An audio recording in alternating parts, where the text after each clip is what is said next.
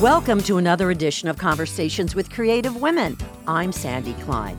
For Vivian Chew, it's all about music. She was the first African American female membership rep at the American Society of Composers, Authors, and Publishers, ASCAP, and founded the ASCAP Rhythm and Soul Awards. Vivian's resume also includes Polygram Records, where she was director of A&R, vice president of A&R at Epic Records, and head of urban at 550 Sony Music. Then there's Time Zone International, Vivian's foray into the world of entrepreneurship. It's the first and only U.S.-based African American-owned company offering international marketing and promotion, touring, licensing, and distribution services for recording artists including Lil Wayne, Toni Braxton, Jay-Z, India.Arie, BeBe Winans. Corporate clients include McDonald's, Red Bull, and Sony Music. Oh, there's more. Vivian and her music director producer husband Ray are co owners of Chew Entertainment, a premier event production company. Some of their clients the Apollo Theater, National Urban League, Jackie Robinson Foundation. Speaking of foundation, Vivian and Ray's Power to Inspire and their New Jersey based RVMK recording studio were created to identify and nurture up and coming musicians, singers, songwriters, producers, and aspiring music business executives impressive. Vivian, welcome and thanks so much for joining me today. Oh, thank you for having me. Can we go back in time? Sure what role did music play in your life growing up?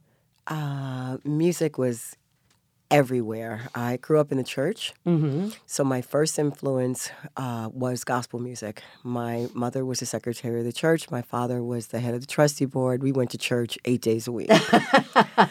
and when we weren't in church, my mother was home playing Aretha Franklin mm. and Booker T and the MGs, and like I'm really dating myself. Lou Rawls, but then my brother, who was classically trained, I would be listening to Bach and Beethoven as a pianist. As, as a pianist, uh huh. Uh, he was at the Oberlin Conservatory of Music. There was a vast age difference between us. So uh-huh. I was a little girl and he was already in college. Wow. Mm-hmm. So he would come home from college and, you know, I have to listen to concertos. And so I had a real 360 degree yeah. experience musically. Did you sing? I can't hum and key. Okay. But then I get the bed by but, the window. okay, exactly. But um I was able to identify what my career path in music was going to be very early because I became the business manager for our church choir. Oh. So I learned that my gift was being behind the music, and that's what I've honed all these years in my career. What exactly did that mean, being the business manager? did your church choir go on tour? Uh, well, our church choir was the First Baptist Church in Far Rockaway, and we were very, very well known That's choir. Queens, for those who Queens, don't know. Absolutely. Mm-hmm. Mm-hmm. Very well known choir.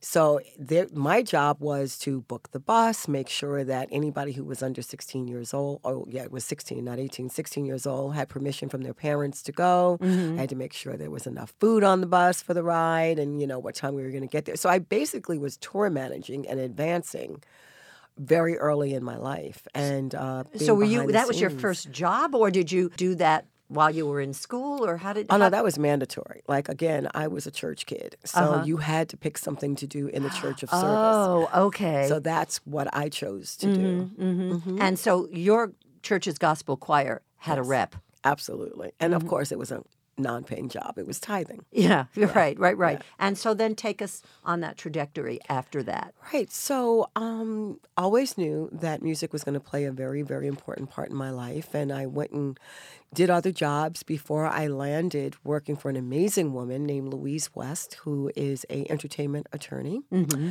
And she hired me when I was in my young 20s. And Louise's expertise was in publishing. And that's where I really learned a lot Honed about your skills. Yeah, and uh-huh. how important people's catalogs were and what a performing rights society was. Interestingly, I did not go from that job to ASCAP. There was a job in between ah, that, okay, where I worked with a musician, but he uh, was also a publisher and had signed writers to his company. So I was I learned how to administer, and everything was in preparation to when I got what I quote my first railroad job, which means I had a uh, an office and an assistant, and that was at at ASCAP any professional recording artist has to be affiliated with ASCAP. Right, or ASCAP, BMI, or SESAC. There's three. Oh, okay. Mm-hmm. Okay. And how long were you there? I was there for two years. And during my tenure, I had uh, realized that ASCAP was honoring pop artists. They had the Pop Awards, they had the Country Awards, and they even had the Brit Awards. Let me interrupt first and ask Sure. you what year. Um, 85. Okay. Mm-hmm. Think about that for a second. Yeah, 85 to 87. And uh, so all of these different genres of music were being acknowledged. And that particular year, Billboard did their year end of the top uh, 100 or whatever the number Was was. that the first? Songwriters. No, it wasn't the first. Okay. But um, I was reading Billboard and I noticed that that year the top three songwriters were Quincy Jones, Stevie Wonder, and of course I'm blank on who the third one was, but Uh-huh. it was another African American male. And I took that issue of Billboard to my boss and said, "Why are we not honoring people who are in urban music when the top three here are urban writers?" Caused a lot of controversy with my immediate boss. She told me that if I went higher than her, I would get fired. I decided that I was going to go higher than So much for sisterhood, Vivian, you Absolutely. know? Uh-huh. And roll the dice because I was really adamant about this. And I went to her boss Mm. and then went back to my office and started packing because she had told me that if I did, I was going to get fired. And uh, the gentleman's name was Paul Adler. I'll never forget him. I remember he walked in my office and he said, What are you doing? And I said, I was told that I was crossing the line. And he said, No, you need to sit down. You really brought a lot to light. We had we just did not pay attention. Wow. And thank you for that. And uh, so we established the ASCAP Rhythm and Soul Awards. I was I think we just did our 30th year. And, And you gave birth to um, that. Gave birth to that, but I was hired to go to Polygram before I was actually able to execute it. So I passed the baton onto a colleague of mine Mm-hmm. who took over, and a lovely man named Leotis Clyburn, who um, who uh, made the awards what they are today. When you look back at that, if I could put words in your mouth, did you Mm-hmm. see that as a really massive sin of omission? Sin of omission. I think that sometimes in life, we, you just don't see things until they're brought into focus. Okay. And I think I brought it into focus. I don't think they So were it was inadvertent on its yeah, on, uh, absolutely. on ASCAP's But part. you also have to know about the history of ASCAP, and I'm sure I'll get some flack about this. But ASCAP was a society that was established for symphonic composers and correct composers. If you look at the catalogs of ASCAP and BMI, you'll see that BMI is much heavier in gospel and R&B and, and blues, and that's because those writers weren't accepted at ASCAP. ASCAP was very elitist. All of that, of course, has changed. Right. But I think that sort of played a part. I think they just didn't see it. You know, just parenthetically, I have seen, I think at least seven times, the HBO documentary on Motown, the making of um, Hitsville, Mm. Yeah, USA, yeah, yeah. and to go way back in time then, pre 80s, you know, for Berry Gordy and what he did. I mean, it Mm-hmm. was so seminal. I tell you, Ray and I, my husband Ray and I went to, uh, we produced an event in Detroit and we had the opportunity to take a couple hours to go visit Hitsville. And we learned things that we never knew, like the door was never locked. It was open 24 7 for any aspiring singer songwriter to come in. But what was really interesting is that Berry Gordy's first, I don't know how many, let's say 10 mm-hmm. releases, didn't have artist photos on them because he didn't want the record judged by the color of someone's skin. Get he out. wanted those records judged by the quality of the music. You just gave me goosebumps. Okay. And then here's another fun fact is that, you know, you notice that it was Motown, it was Tamla, it was like he had about 15 different labels because at that time, no more, uh, one label could not have more than three songs on the charts. So he just made different labels and put all these records out. Oh, my They all ended up on the chart, but he was within the confines of what the law was at that time. Right, he could only just move so much. Amazing man. Amazing. man. Wow. So back to you. Talk about A&R and what exactly that means at Epic and then at Sony. Sure. Um, A&R stands for artist and repertoire. And so the responsibility of an A&R person is to identify talent and then to go out and create their project. Now, A&R has changed a little bit since I was in A&R, but it was definitely a um, career that there weren't a lot of women in when I was. Oh, started. I was just going to ask you, what the hell was that like? I I will tell you what it was like. I was very fortunate because I it was a man, gentleman, by the name of Tony Prendat that identified my talents when I was at ASCAP because I was working very closely with artists who brought me over to Polygram and he stood next to me and behind me and in front of me and fought all those battles that I was dealing with in conference rooms that were absolutely male dominated. And when I went on to go to Sony, I also had a, a mentor there by the name of Hank Caldwell who just blocked everything that could have possibly come come to me as a woman because not only was I more than not the only woman in the boardroom, I was definitely the only African American woman in the boardroom. I was just thinking of that too. With yeah. dreadlocks.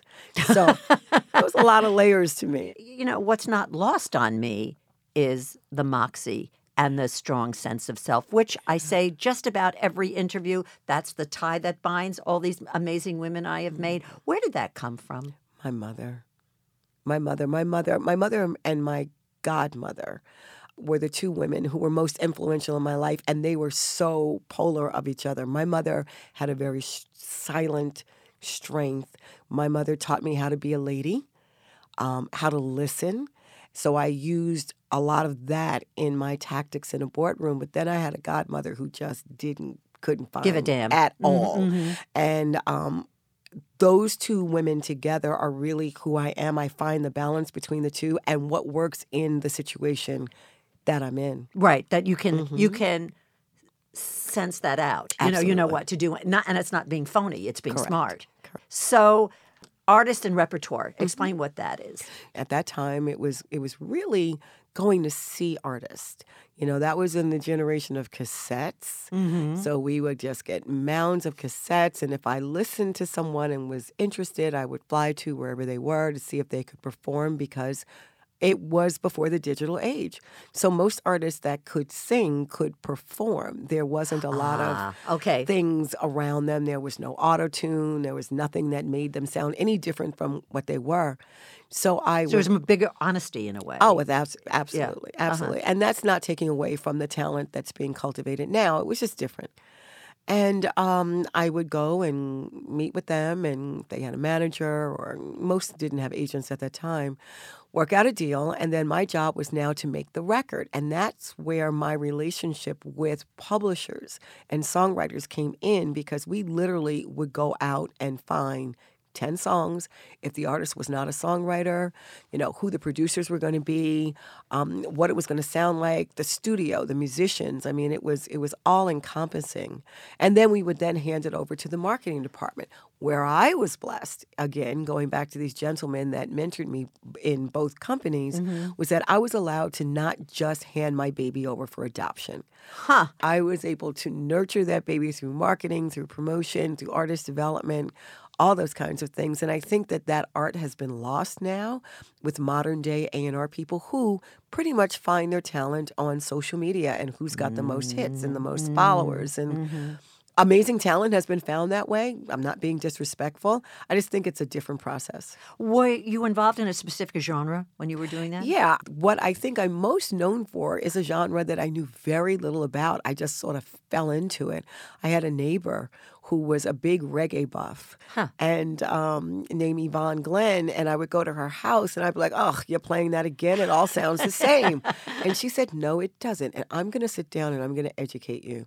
And she let me hear what ska was, what pure Uh-huh. reggae was, what, you know, what dance hall was. And, and then I went to Jamaica and I was listening, and I realized that there was this group that I really liked a lot called Third World.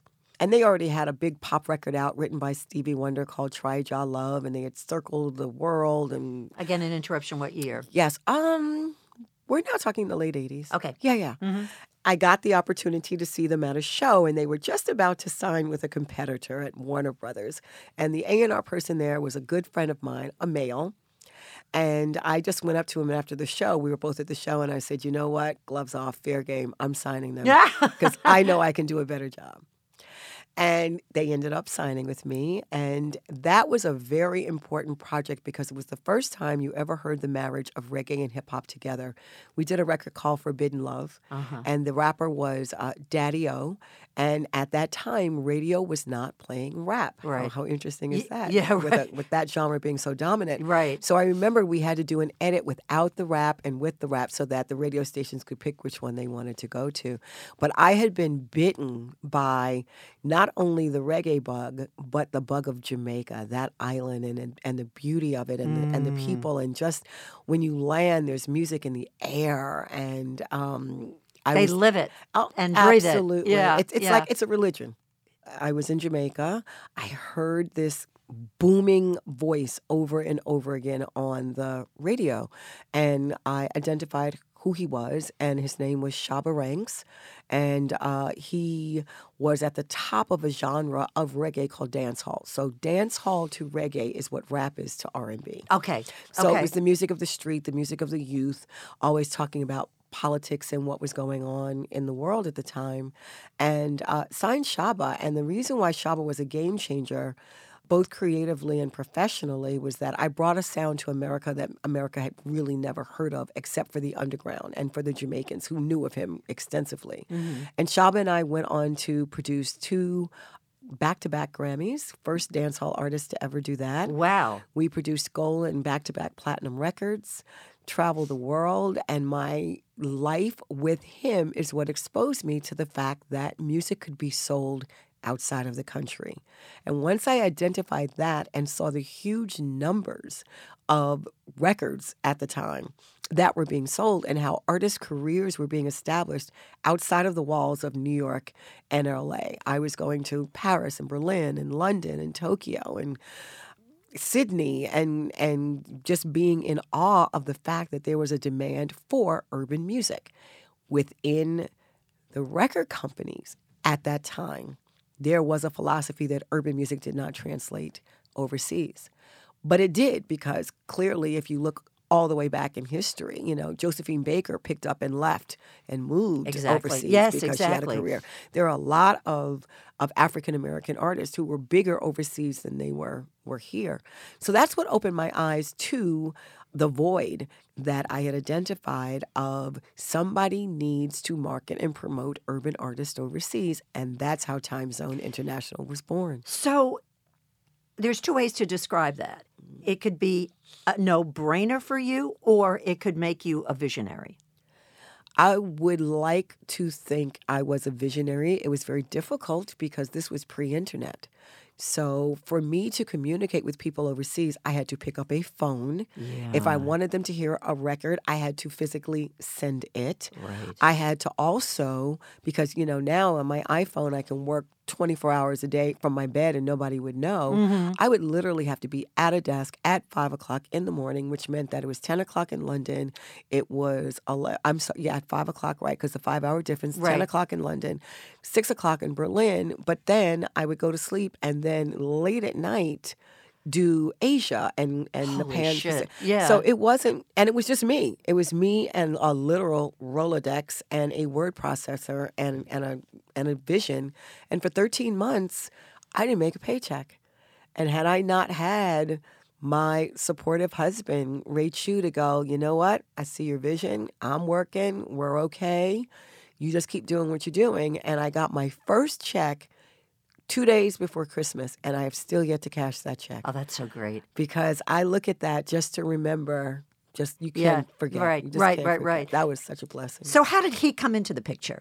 Right. How did Ray come into the picture? Ray and I always knew of each other from in passing and being the music industry. There's a philosophy that there's the us and the thems, and the musicians are the us's, and the people who were in the industry were the thems. Is it considered a small world? Would it be just a matter of time before you and his paths would cross, for example? Well, I mean, the paths crossed all the time because he Uh-huh. would play and I would be at clubs. There was this one specific club called Mikell's that used to be up on uh, Columbus Avenue and 97th Street where all of us would go to, all of the New York scene.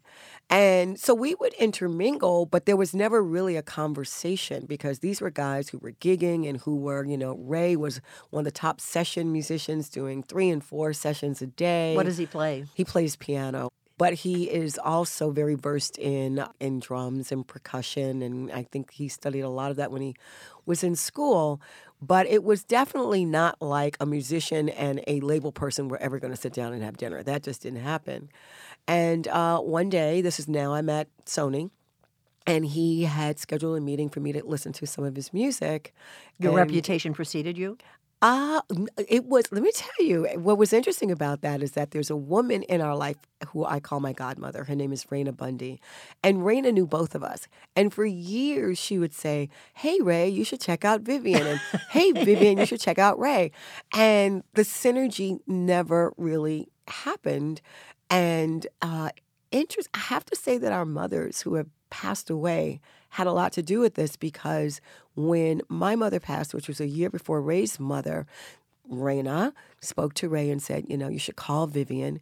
And he did. And I remember seeing the call on my call log, but it didn't really resonate because four months later my brother had passed. So it was just a really, 1994 Whoa. was a really rough year. Tough yeah. year. And then the following year, Raina called me and said, you know, Ray's mom passed. You should reach out, which I did, but he was in the middle of handling all of that. So you go all the way to 1996, the next year, we finally meet up in my office. It was December 13th, Friday the 13th. Yeah. it was a stormy night. and um, he came and he played me his music, and he overheard me having a conversation with an intern who was supposed to accompany me to go see an act. And the intern was not well, and he canceled. And Ray said, Listen, I'm not trying to, you know, sing pushy. Like was pushy. Yeah. But if you need somebody to go with you, I'll go with you. So that technically was our first date, uh-huh. which was December, and three months later we were engaged. Are you kidding? Not at all. Well, apparently, as I listen to you, you know what you know. you know what? I think in love, when you know, you know too. And it was just one of those one of those things, and that was 22 years ago. But not for nothing. Separate from you know the synergy and knowing the person, you obviously didn't have five minutes of free time, did you?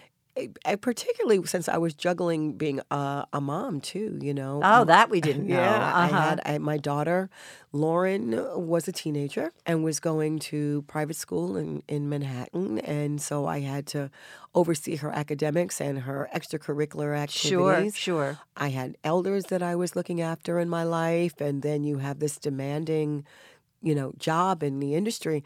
And it really takes a special person to understand how to manipulate that with you. And that's exactly who Ray is. Ray knew exactly what he was getting into, never looked at, well, once we get married, she's going to change and all that. Um, I do have the gift of being able to balance my life very, very well.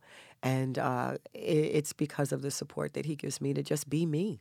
Did you ever feel that men might be intimidated by you? Men were intimidated by me. I didn't date a lot at all. Mm. Uh, I think that men saw me up, you know, at 550 Madison and and were apprehensive. I also spoke my mind. Mm-hmm. Um, I don't consider myself a real girly girl, so I, you know, and that was, you know, I, I don't think that I was even looked at like that an awful lot. But the men that I later found out that quite fancied me uh-huh. um, just felt like I was unapproachable. Would you have labeled yourself a feminist? Absolutely. So you and Ray literally and figuratively joined forces. Mm-hmm. And to do what? What was the goal? Ray, when we got married, his primary position was as the music director for the legendary Ashford and Simpson. Hello. Wrote a couple of hit records. yeah, I think I, I, think I'm familiar yeah, with that name. I'm every woman, ain't no mountain oh, high. for God's sake, yes. And Nick and Val were mentors to Ray. Ray started with them when he was 19 years old and was on the road with them and did all their session work for 20 years. So when we got married, Ray was still on the road with Ashford and Simpson, but also doing sessions and writing and so he was in demand completely in demand mm-hmm. And uh, one, I think, one of our biggest obstacles was where were we were going to live because he already lived in New Jersey, and I was this staunch Upper West Side girl, and we were blending families, and so that was, I think. Did you get your shots to cross the Hudson? well, you can, if you look very closely, you can still see my scratch marks across the George Washington Bridge. I didn't want to go. Don't to, make me Oh go my there. God! Uh-huh. I didn't want to go to a state with a zip code that began with a zero. I mean, I had all of my reasons why. And we we actually landed in a lovely town in Bergen County that we stayed in for 20 years. And that's during that time that I had decided that corporate life was just a little too much for me in two ways. I was in my later 30s at that time, and the, and hip hop was just really coming taken off. And what they were talking about in these records didn't resonate in my soul. West Coast rap had gotten really big. So it was a lot about, you know, demeaning women kind of lyrics. And, you know, my daughter was a young teenager and I couldn't go home and say, hey, look at what mommy did today Ah, at work. So I was having internal conflict. Yeah. And then also, my body told me. I think, you know, I listened to my body. I got an ulcer. And it was just too much. And uh, it was Ray who said, you know, Dial it back, huh? Dial it back, and you got to listen to your heart. What is it that you really want to do? Tell me what is it that you love? And I thought about it for a while, and I said, well, I love music. That's obvious, but I also love to travel. I wonder if I could travel and listen to music and make money. And that's also how Time Zone came about and how that name came about was I was picking up someone from the airport and the then Continental Airlines had a billboard up and it said, whatever time zone you're in, we're there with you. And I went, that's a great name. and so that's how Time Zone came about. And so, as I said in the introduction, it was the first and only U.S. based African American owned company uh-huh. doing all these wonderful things in music. But also, while I was doing that, I identified some of the things that Ray was doing that I thought could be monetized on. Because Ray is just such a great guy. I mean, I, I, he's my best friend, and I just admire him, and I've learned so many things from him. And I think one of the most important things that I've learned from him is integrity. Mm-hmm. And so one day I saw him pass off a session that he could not do because he was already booked. And when he hung up the phone, I said, So, you know, what do you get out of that? And he said, I don't understand. And I said, Do you get paid for that? And he goes, No, I couldn't do it. So I passed it on to someone else who I know needed the job. And I said, That's great, but let's talk about this. Mm. What if you get a call and you can't do it and you pass it off to someone else, but you actually get paid for doing that? Like, that's a service. And his response was, I would never want to tax any of my musician brothers and sisters and take money away from them. And I said, well, That's not what I'm talking about. What if client A says, Here's a gig for $100, and you say, Well, I can't do it, but I know somebody who can do it for 110 A finder's fee kind of a thing? A finder's fee, and you commission the client. And that's how Chew Entertainment started. And we were so blessed by our first client being Alicia Keys. Isn't that crazy? Pretty amazing. Wow. And that was, again, what year? Um, we are now talking about 1999, 2000, going to there. And uh, she was a young artist, had just gotten signed to J Records. And the person that signed her wanted to showcase her to the legendary Clive Davis. So Ray took on the uh, job of getting her ready, not only from her musical standpoint, but from an artist development standpoint. Because had- she was young then. Oh, she well. was extremely yeah. young. Yeah. She was a teenager. Yeah. And she had a manager who did not have an office set up. Uh-huh. So we ran her entire tour out of our office. And out of that, we started to get more and more clients like that. And then somebody from a corporate situation came along and said, you know, we need entertainment for our gala. Can you do that?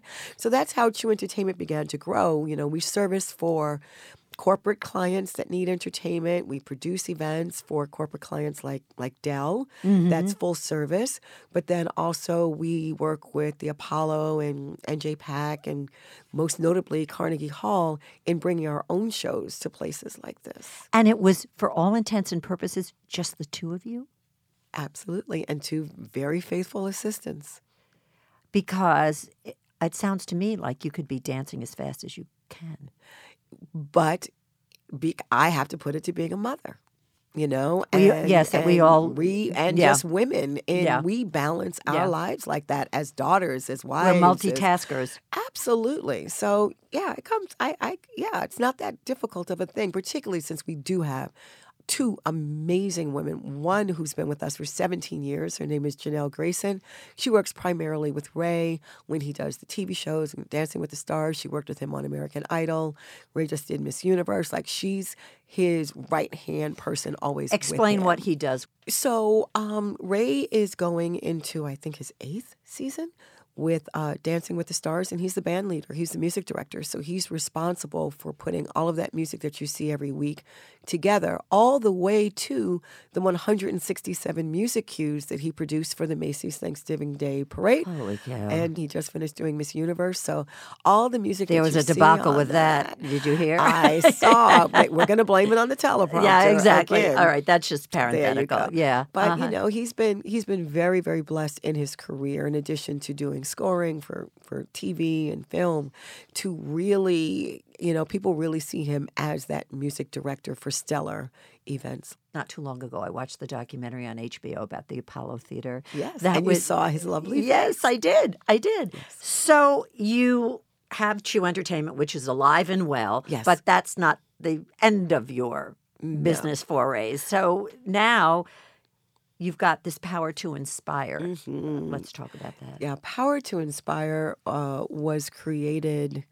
I think Ray and I were just sitting in gratitude one day and appreciation and just looking at our life and looking at how blessed we have been by the doors that were open for us, the doors of opportunity. And Ray uses this word an awful lot when he talks about, and it, the word is access.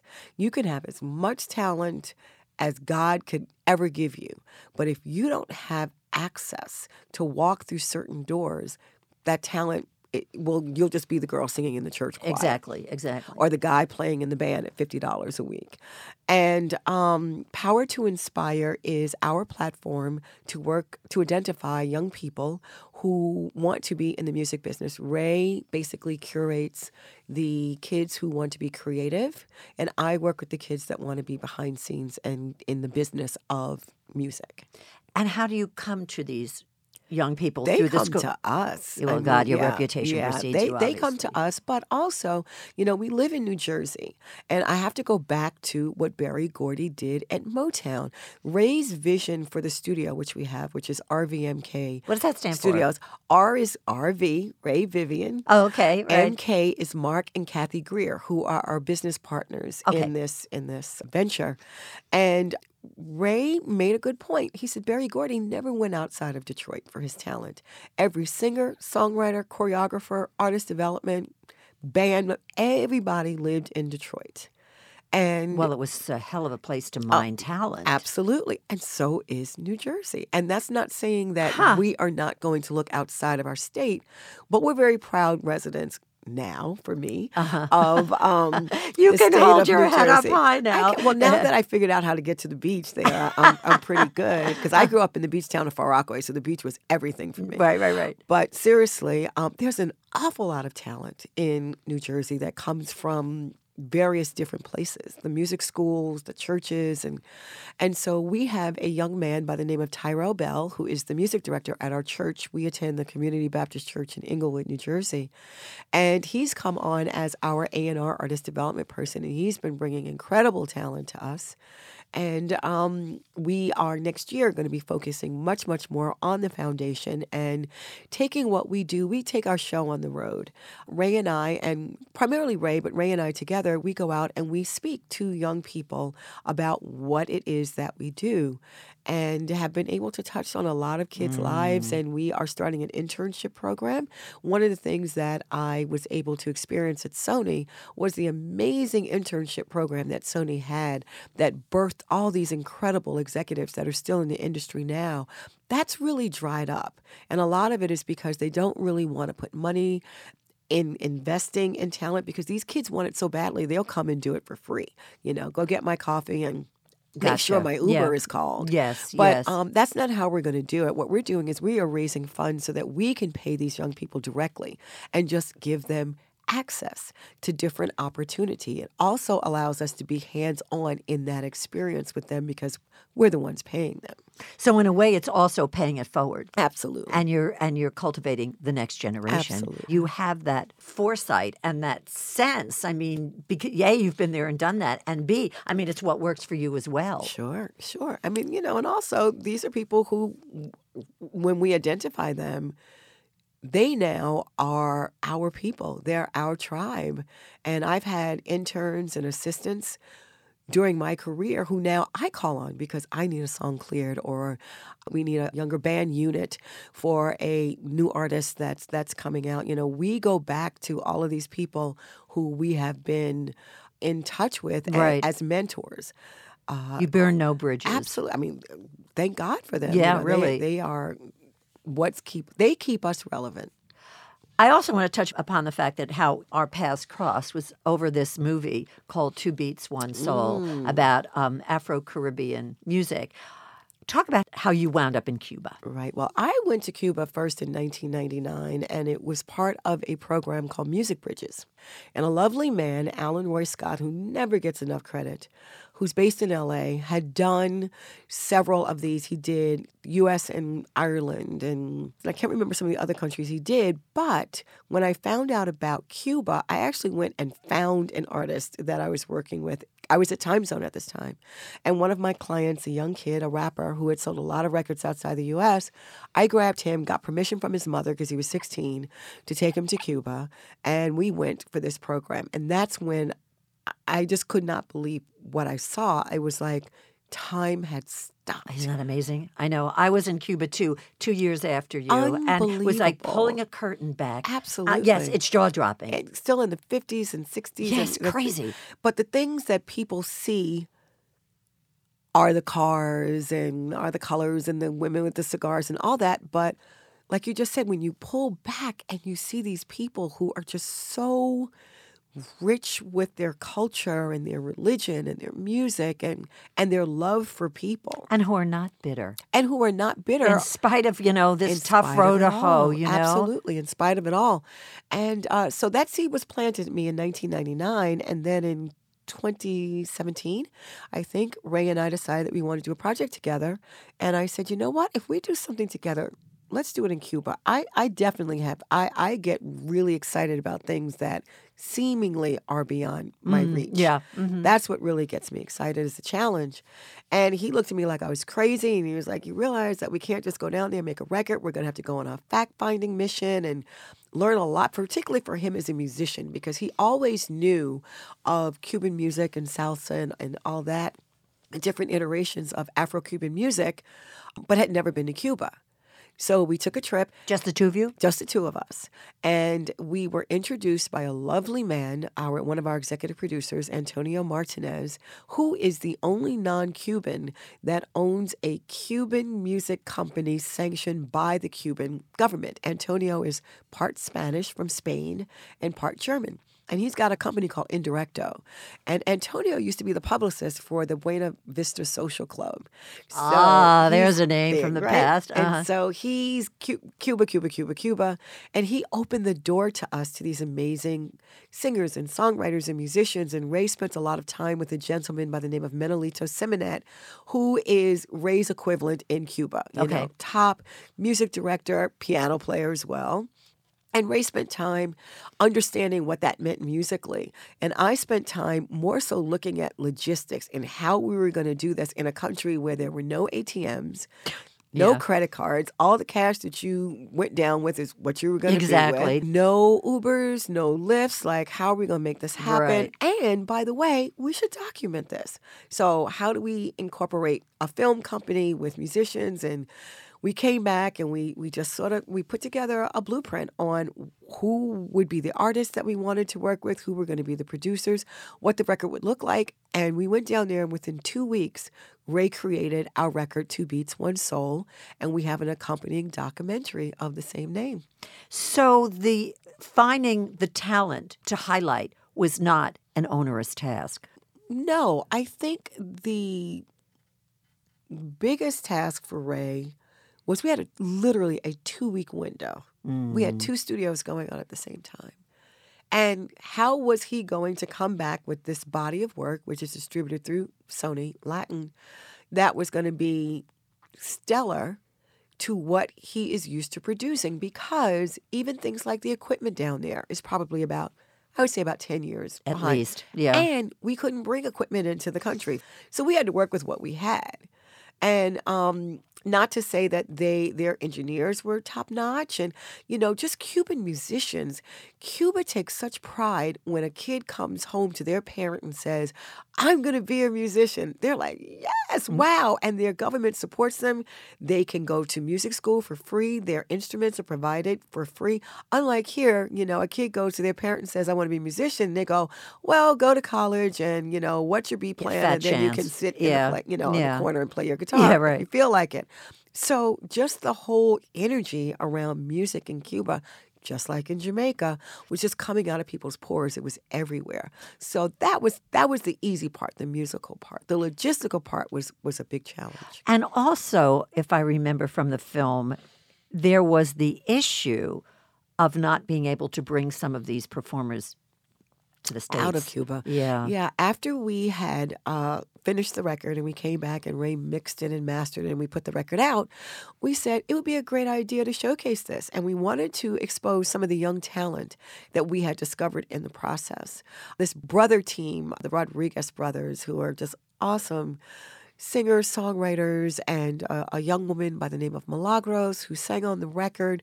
You know, there was a lot of young talent there that we wanted to expose in the U.S. And right when we scheduled our showcases, we had one in LA and one in New York, the hurricane came.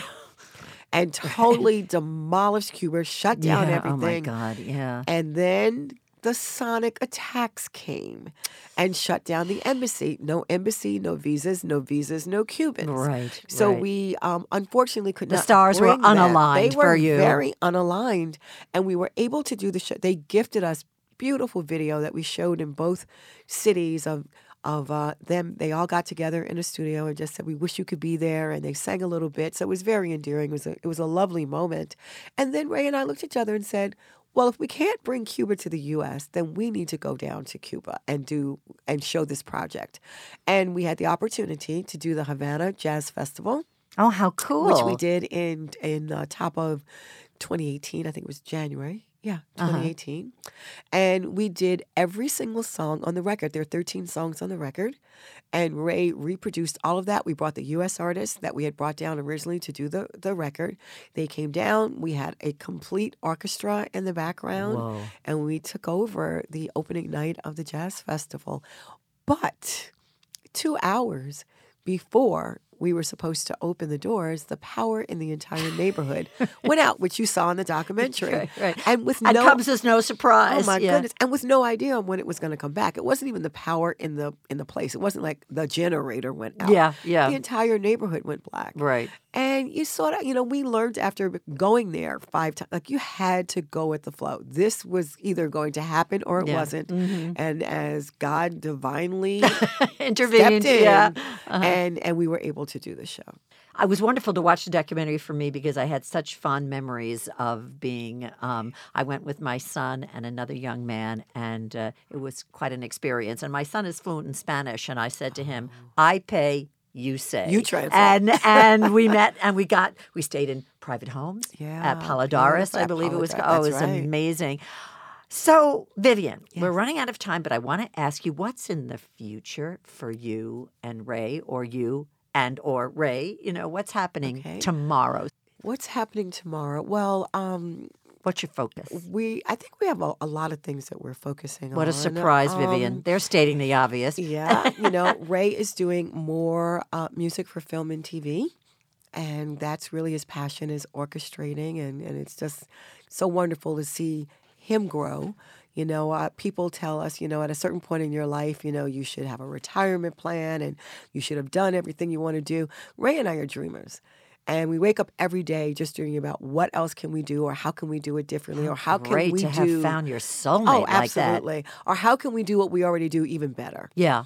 So um, I see Ray's future absolutely still being one of the leading, you know, band leaders in, in America and in the world, um, but also doing doing that. You know, Ray has a lot of Quincy Jones in him, and I I see that for him, for us together. Yeah. absolutely. Our foundation and our studio And creating opportunities for kids. You know, one of our dreams for that is to, for our internship program to be global so that we can bring a kid from Johannesburg to come for the summer and live with a family in New York and take somebody from LA to go live with a family in, in Tokyo or, or any place in the world. Uh-huh. Because once I got my passport, my entire world changed. I encourage kids who are in our program get a passport. It is your your gateway to the world and you get to see people and different cultures and different ways of life and it just makes you grow and expand in who you are as your own person.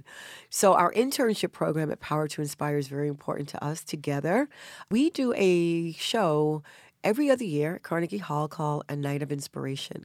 And on December 12th, 2020, it will be our fourth time doing it, where we bring secular and non secular artists together on the stage of Carnegie Hall. What do you mean by that? So artists that are in R&B and classical and pop along with gospel and inspirational Ah, okay. artists. Okay. They come together on the stage. Ray conducts a 64 piece orchestra. Holy cow. Yeah, our pastor uh, is our music director for our 150 voice mass choir. Holy shit. And so Whoa. it's it's a lot just to look out in the audience and see the connection. And I mean to see people from every different demographic that you can imagine be touched by this music. And Ray has a very interesting way of doing unique pairings. We put together the gospel legend Shirley Caesar along with a classical violinist from Italy named Olen Cesari. They had never met before. But when we saw what happened in rehearsal, we knew that that was going to translate 'Cause to our magic was because made. magic was made, and because as cliche as it sounds, music is the universal language. Yeah. We saw that Yeah. in Cuba. We went to Cuba. We didn't speak Spanish. They didn't speak English. Everybody spoke music. Yes. And so, one of the things we're looking to do in the future is to take our Night of Inspirations around the world. And we are looking at 2021 in Jerusalem, which is going to be uh, just, I get Holy goosebumps cow. just even Yes. thinking Wow. about that. Wow. And we did a small version of that recently at the Park Avenue Synagogue in Manhattan with the cantor Azi Schwartz, who has performed with us at two other nights of inspiration. And we had a gospel choir. We had Azi Schwartz. Ray was there putting it all together, and Valerie Simpson was our guest artist. And How it fabulous. streamed. And we had people in Israel who were listening to the cantor sing in Hebrew with a gospel choir backing him up. Crazy. And it's just, you know, it's it's what we got to do. We live in a crazy time right now, um, Sandy, and Yes, music heals the savage it beast. does. yeah. It does. And in a world where you know we're being asked to be divided, where music is is going to bring it back together. So we're excited about doing more nights of inspiration around the world. And then for me personally, there's a part of me that a lot of people don't know about. I don't talk a lot about it, but um. I've gotten to the point where I am ready to talk about. it. I'm very excited. Is that I am a certified end of life doula. And that's a term that a lot of people don't know. Um, very few people even know what a doula is. And a doula, They think about that in childbirth. it- it- yes, a doula helps the midwife, assist the midwife during childbirth. And an end of life doula is someone who uh, assists someone who's transitioning and is a support to the family. It's something that I've known since I was a little girl that I had a gift of, never was fearful of death. Always ended up being somewhat the last person that somebody saw before they went on. And it's just something that just naturally comes to me. So I volunteer at a hospice, a private hospice in New Jersey. Villa Marie Claire. Villa Marie Claire. Yeah, you know about that. Did you know that that's the only freestanding hospice in all of New Jersey? well, to get very, very personal, my husband spent time there. Really? Mm-hmm. Uh, They see me as such a gift to them. It is such a gift to me. There's 20 beds, Mm-hmm. and I get to play a part in these patients' lives that is life changing to me, whether I spend a couple of weeks with them or a couple of hours because it just happens so fast. And I have a bigger vision that there need to be places where people can go in their end days that are full of joy. And they need people forget about the family that's left behind and even the people who work in these places who are caregivers who's taking care of them they're experiencing pain and sorrow and death and anger and fear and all these different emotions and then they have to go home and be right for their families Right. so Switching I, gears, kind of. switching of, gears yeah. so i take a very holistic approach in how i I doula, and it's one of the most gratifying things that I do. I've been blessed to do a lot of things, and uh, to have a husband who understands. Oh, you're going to go and sit and be with people who are going to die, and I have a ritual that I do before I come back in my home, and I journal a lot, and it has just helped me grow as a person. It's made me kinder. You take my breath away. Yeah. You really, really do. And um, I would use the word to describe you as an inspiration. you are, you. you're just, how can I not love what I do when I meet women like you and who are open and honest and, you know, just tell who you are? I feel blessed. Well, I really do. We are blessed. We as women are blessed to have someone like you that gives us a platform so that our stories are out there. Thank you so much. Oh, it's it's the biggest labor of love. Vivian Chew, how's this? I love you. that rhymes. I like that. I can't sing it, but um, thank you so much for oh, sharing who Oh, thank you, you. are. It Thank was just you. nothing short of wonderful. Mm. And you'll come back. Okay? Absolutely. The is always open for you. Thank Because clearly you got a lot of stuff that you guys do. And this is just the beginning for us. I bet it is. Thank you. Thank you. Join us for another edition of Conversations with Creative Women. I'm Sandy Klein.